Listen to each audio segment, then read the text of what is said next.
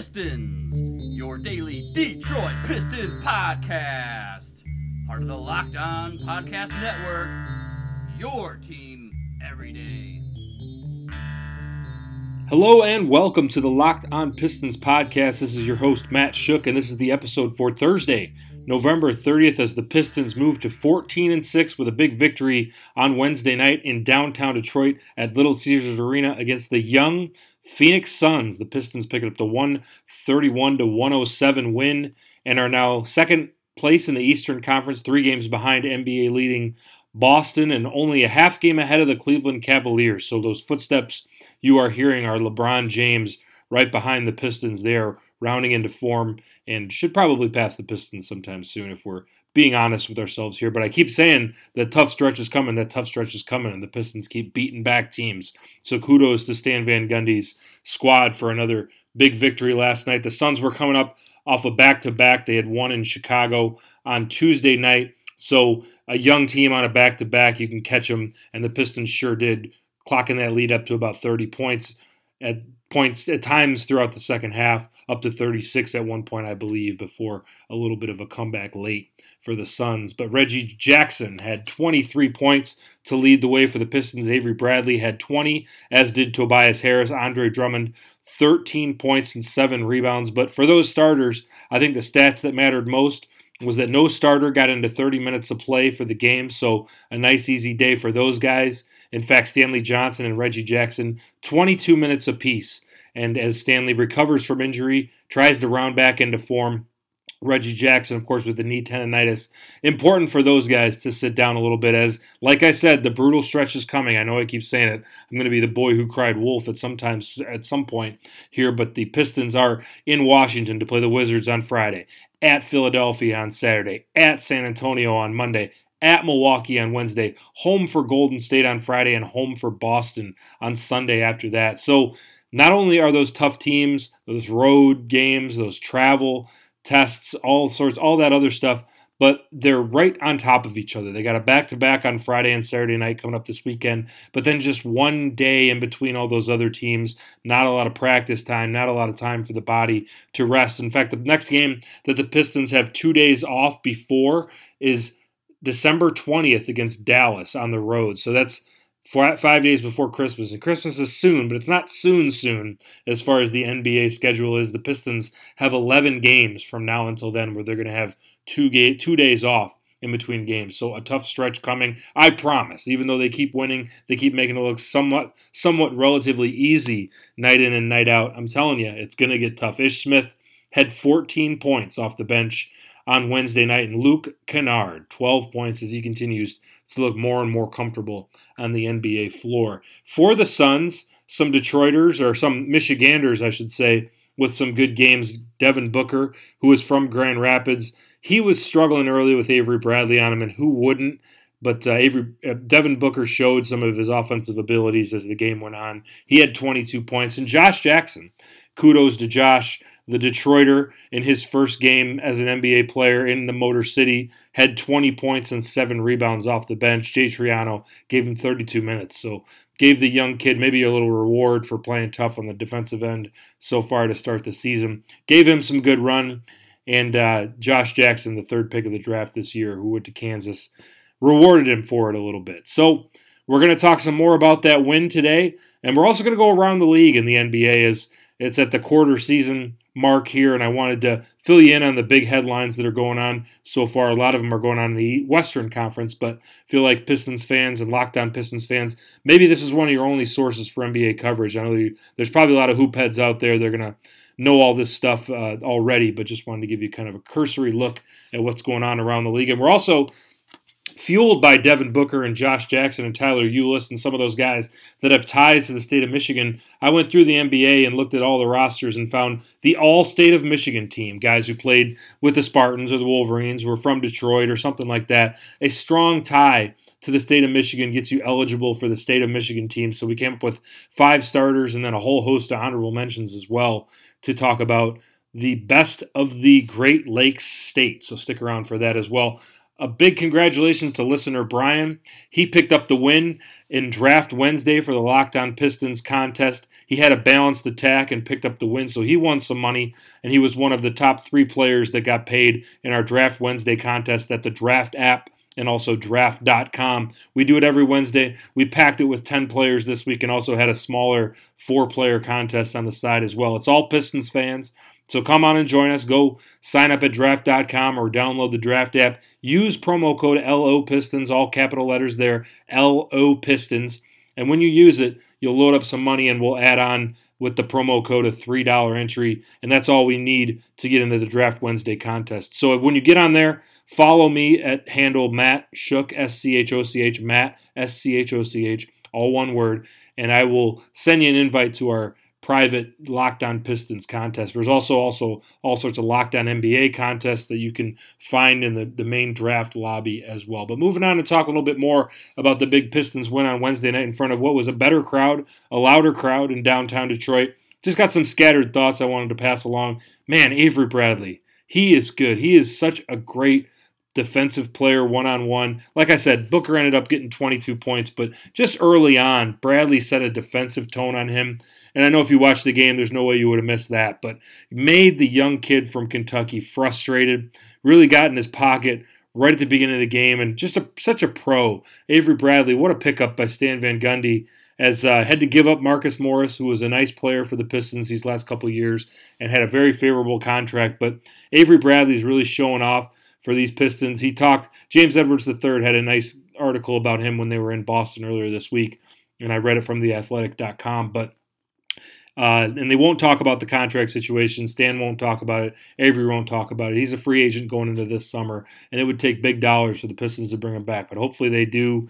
Hopefully Avery Bradley's enjoying playing for this team as much as you would think a guy like Avery Bradley would. But man, what a good player. We talk about Tobias Harris being an all star, Andre Drummond being an all star.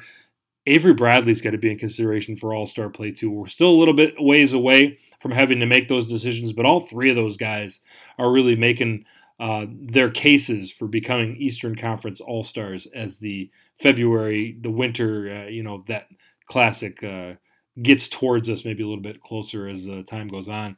But um, just a, another maybe basketball nerd thing I wanted to pass along as far as scattered thoughts from Wednesday. It's the Pistons do that weird thing uh, when they're bringing the ball up the court and going into a half court set. Reggie Jackson brings it up, and it's usually Tobias Harris that's the trailing post because he's uh, the four man, so that's kind of his role as they get into that half court set. Jackson does, and Ish Smith does this as well when he comes in. It's obviously a part of the Pistons offense that they talk about.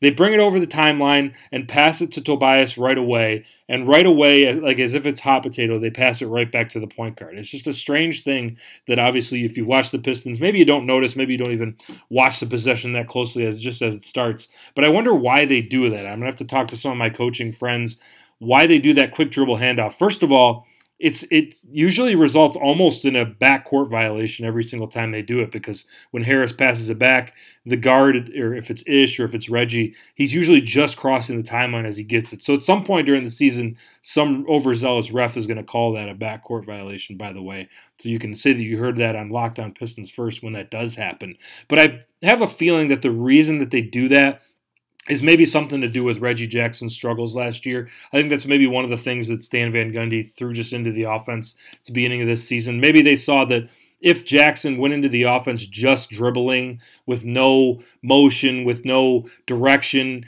that uh, maybe they struggled a little bit, and maybe he went a little bit more one on one than he was supposed to, and maybe they were uh, felt like they had to go into a pick and roll situation. So maybe that quick pass to the trailing four and then a handoff right back to the one. Maybe that's to get the defense to move a little bit too at the beginning of the uh, the play, get them on their toes a little bit. I know when we played basketball back in high school, when you're going up against a zone, you just throw it to the wing one time, he throws it back to the top, the point, and then throw it to the other wing one time and run it back to the point again. There's no, you're not even looking at the basket. You're just throwing some passes to get the defense to move a little bit. That might be part of it too, but I think they see something in terms of Ish and Reggie taking a pass, taking a handoff, and getting a full head of steam starting as they cross half court. It's just a random observation I made about the Pistons offense. I'd like to talk to some of the film breakdown guys and some of the coaches that I know about why the Pistons might do that. But Another random thought I had from watching this game is man, Phoenix, they might be a poster child for the dangers of tanking. Like I mentioned earlier this season, there were some national pundits, Bill Simmons among them, that said that the Pistons might consider trading off Andre Drummond and thinking about tanking. But man, it's a losing culture that's created by those guys. There's just not a lot of defensive energy being played by those guys. There's no veterans that are showing them the way. Some of those guys are getting into some bad habits. And are you listening, Detroit Tigers fans? Because you might be in for some of those growing pains going forward. It is brutal to watch a team like that that just doesn't have it right now those Phoenix Suns fans are in for even more years of struggles before some of these guys turn the corner. Marquese Chriss uh, was someone that kind of stood out to me early in the game. He was the eighth pick last year. He's still only 20 years old, but he just has no awareness. He looked awful at times. He looked frustrated with Stanley Johnson on him. And he's almost got 10 a game last year as a 19 year old rookie. So it's not like there's nothing there, and he's got a, a nice body. And obviously, there's a potential for Marquese Chriss to be a pretty good player. But it's guys like that that, uh, man, you just do not want to be stuck with playing 20 year olds and hoping that they're getting better and learning on the fly. Because if you don't have a good example or a good culture around your team, it is hard to turn the corner. So before you start jumping on the tanking bandwagon at any time with any team, take a look at those Phoenix Suns and think about how far they're going to have to crawl to get out of that. Even with some pretty good players emerging, like I said, with Devin Booker and you know some of the talent that they have, T.J. Warren, um, it's going to be tough for those Suns to turn the corner. But it, another interesting thought I saw is that on top of the Pistons starters getting some rest, when they did bring those guys back in at the end of the first quarter, the four, all five of the starters, Stanley Johnson did not stick into that rotation very much. And with Stan Van Gundy knowing that the starters weren't going to play much throughout the rest of the game, he took Stanley Johnson out and went with Luke Kennard with the starters at the end of the first half. So you had Harris, you had Jackson, you had Bradley, you had Drummond, and then you threw Luke Kennard out there. It was interesting to see. Maybe that's Stan Van Gundy checking to see how the Duke uh, rookie kind of responded to with to playing with those guys. It might be a lineup that you see later in the season as we go on. Maybe Kennard's going to be possibly that first guy off the bench as a, a, guy who complements the starters. So just an interesting thought that I had with precious few moments of those starters going out there, knowing that they were going to rest quite a bit. Stan Van Gundy used some of that time late in the first half to see if Luke Kennard fit out there. But we're going to go inside the NBA and talk, touch up upon some of the headlines here on Locked On Pistons after this. Sir!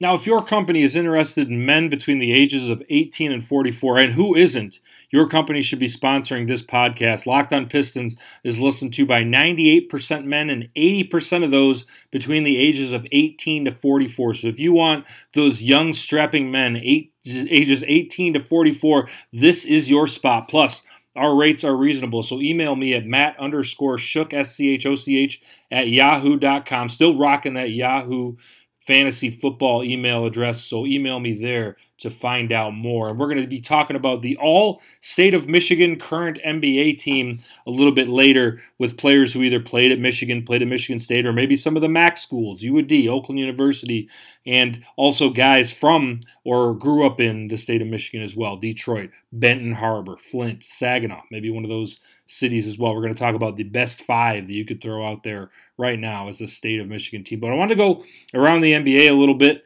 as maybe Locked On Pistons fans aren't as big NBA nerds as some of us out there. But uh, the question that gets asked pretty much every day is Is Lonzo Ball good? The rookie from UCLA of the LeVar Ball son stature. But the answer today, it changes almost every day, right? And it's overhyped and we know that Lonzo Ball is going to be a pretty good player. He might be a great player someday, but in his rookie season, he's got the big microscope on him. The answer today, though, is yes, Lonzo Ball is good. The Lakers took the Warriors, the Golden State Warriors, to overtime on Wednesday night, although they did lose 127 to 123 as Kevin Durant and Steph Curry woke up late, kind of went crazy, and stepped up there at the Staples Center. But Lonzo had 15 points and 10 assists. Brandon Ingram, the second year guy out of Duke, had 32 points. And Julius Randle, a guy that I've always liked, he had 20 points off the bench. So the Lakers, although they're not getting a lot of wins right now, made some big headlines by taking the dubs to overtime on Wednesday night. Now, the Golden State Warriors are 16 and 6 And in the first spot in the Western Conference, the Houston Rockets are right up there with them as well. But hey, I wanted to be the first one to tell you the West right now is not very good. There's only really nine teams that are either trying or doing a pretty good job of being in the playoff picture. The Clippers are done and the Grizzlies are probably done as well. The reasoning for that is the Clippers had just had a rash of injuries. Looks like Blake Griffin's going to be out a couple months. Danilo Gallinari can't stay healthy, and Patrick Beverley is out for the season as well. So Doc Rivers and the Clippers, if you're looking for some trade pieces, you might look at that roster. They're probably going to be ready to blow it up, and that might mean that Doc Rivers might not be there long as well. So something to think about is Jerry West is kind of driving the ship right there. Um, so if you if you want DeAndre Jordan, if you want maybe Beverley after the injury going forward, if you want Gallinari, if you want to take a look at that roster, and if you're a guy with an the ESPN trade machine, a Pistons fan or not, or maybe looking at deals around the league, that might be a team to look at. The Grizzlies, they fired their coach David Fizdale the other day. Mike Conley, the point guard, the standout, probably their best player, he's out for a while. Uh, Mark Marc Gasol, kind of had was benched late in the game last week and complained in the media about it, and that's what got Fizdale pretty much fired. And they haven't brought in a lot of good talent to complement those guys. They had a great first couple weeks of the season and were one of the top surprises, along with the Pistons and the Orlando Magic. But they've blown so many drafts left and right that I think that we're looking at the end of the era for those Memphis Grizzlies. They already moved on from Zach Randolph and Vince Carter from last year, but Mike Conley and Marc Gasol, they have such big contracts, they're going to be tough to move, but there might be a, a, slog of a few years ahead for the Memphis Grizzlies. And I think that the injuries and the coaching change that they've made, they brought in JB Bickerstaff as the interim coach. Um, I just think that they're there's going to be a lot to overcome, and, and with some of the teams in the Western Conference that should have a good second half of the season, Oklahoma City included in there, who's not starting off very well, but should get it together as time goes on. I think the Grizzlies are just going to have too much of a uphill climb to make. And like we mentioned a little bit earlier, Cleveland is good again, so watch out for LeBron James and those guys as they should take over the first place in the Central Division sometime soon and cruise into one of the top three or four spots in the Eastern Conference playoff picture. And like I mentioned, Orlando had a, such, such a strong start to the season, but those guys are back to being Orlando. False alarm on the Orlando Magic, nothing to worry about there. And San Antonio, quietly, I wanted to point out that the Gregg Popovich and the Spurs are having a great start to the season once again. LaMarcus Aldridge is playing at an all star level once again and Rudy Gay's been a nice contributor for them. Tony Parker just played his first game the other night coming off the Achilles injury. You can't count him out after all that he's accomplished in his NBA career. And all this is happening without Kawhi Leonard playing a single minute of NBA action this year. He had a quad injury that they said would keep him out of the preseason, but he has uh, not played yet, and he should make his season debut soon. I don't think the Pistons will have to worry about him early next week, but uh, they, they might be seeing him out on the NBA court soon. And how good is that team going to be when Kawhi Leonard returns? I think that uh, maybe that's a, a, little bit of an, a strategy there, keeping Kawhi out for a little bit longer than they might have figured with that injury. Uh, it, it, looks like Gregg Popovich has taken the regular season slow roll to slow roll to a whole nother level this year. But like I said, we're going to be talking about the state of Michigan, all state of Michigan team a little bit with who is the best five to come out of the mitten this year. All right, so if there was a tournament with every state in the union going up against each other and the state of Michigan had to throw out their best five, who would it be? Well, first of all, the answer is a little bit underwhelming as we grew up here in the state of Michigan. We know that the past has had all sorts of all stars, some Hall of Famers, some great players. Even in recent history, you could throw teams out there for like Chris Webber from Detroit and also from Michigan as well. Jalen Rose, Glen Rice, if you go back a little bit before that, Steve Smith could kind of play in that same era as well. Derrick Coleman, Shane Battier would be a nice glue guy that you could throw out there. Of course, centerpiece around Magic Johnson from a little bit before that as well. So all sorts of great Michigan players. And before that, the old school guys could go throw out some names from Detroit's past, the University of Michigan past, Michigan State past as well. And I think the future is looking bright before we get into the current version of NBA players who could play um, and the starting five of the all Great Lakes team. But coming forward, looking at that Michigan State team so far this year, Miles Bridges and Jaren Jackson Jr., I think you got a couple of lottery picks there that could be impactful players on our fictional Michigan team as well. And even the Michigan Wolverines, although they don't nearly have the depth of talent and uh, won't be the, the Spartans equal this year, Charles Matthews, the transfer from Kentucky, and Mo Wagner as well, a couple of NBA players that could be impact players in the league as well. Just a couple of strong talents that uh, Beilein has in Ann Arbor right now. So this Michigan team could improve going forward. Like I said, this fictional team that we're throwing out there is a little bit of a thought exercise, but the we're going to start with the guys who didn't make the cut for the Great Lakes team. I just threw a bunch of names out there. Bryn Forbes for the Spurs, who could have been a three point gunner off the bench. Jordan Crawford of Detroit, who played for Xavier. He's with the Pelicans right now. He could have been an impact player who can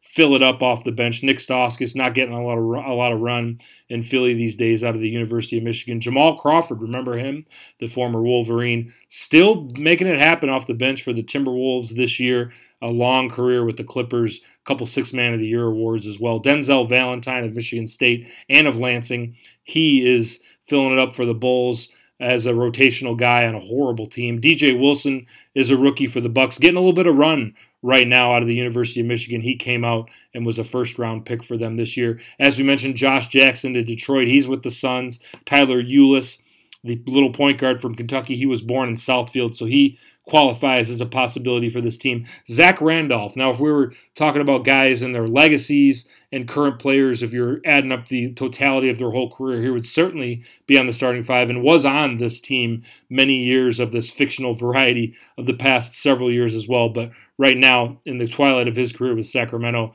he's just not the caliber of player that should be on this starting five right now. JaVale McGee is from Flint and he was a is a valuable member of the bench for the Golden State Warriors, so he could have made our bench as well.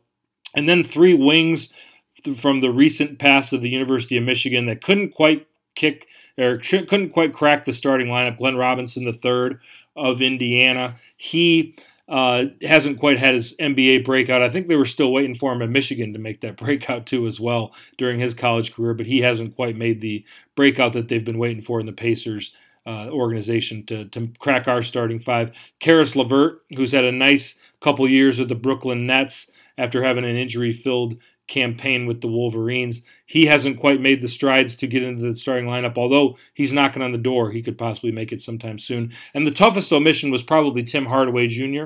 of the Knicks. He picked up a big contract this year and is scoring 18 points a game. Now, maybe I'm a little bit biased against him because he kind of crapped the bed a little bit for my draft.com team on Wednesday, but uh, he did not make it. As he, I've always felt he's kind of an old, empty stats guy. Even at back at Michigan, he put up some numbers, but wasn't really as effective as some of his teammates. So Tim Hardaway Jr. is my sixth man for this team. But the starting five, we're going to start with Devin Booker, like we talked about today. He's from Grand Rapids, was born in Grand Rapids and grew up there too. Played a year of high school ball at Grandville. So he's kind of our, our, main ball handler for the offense as well, and probably our, our most impactful scorer that we're going to have.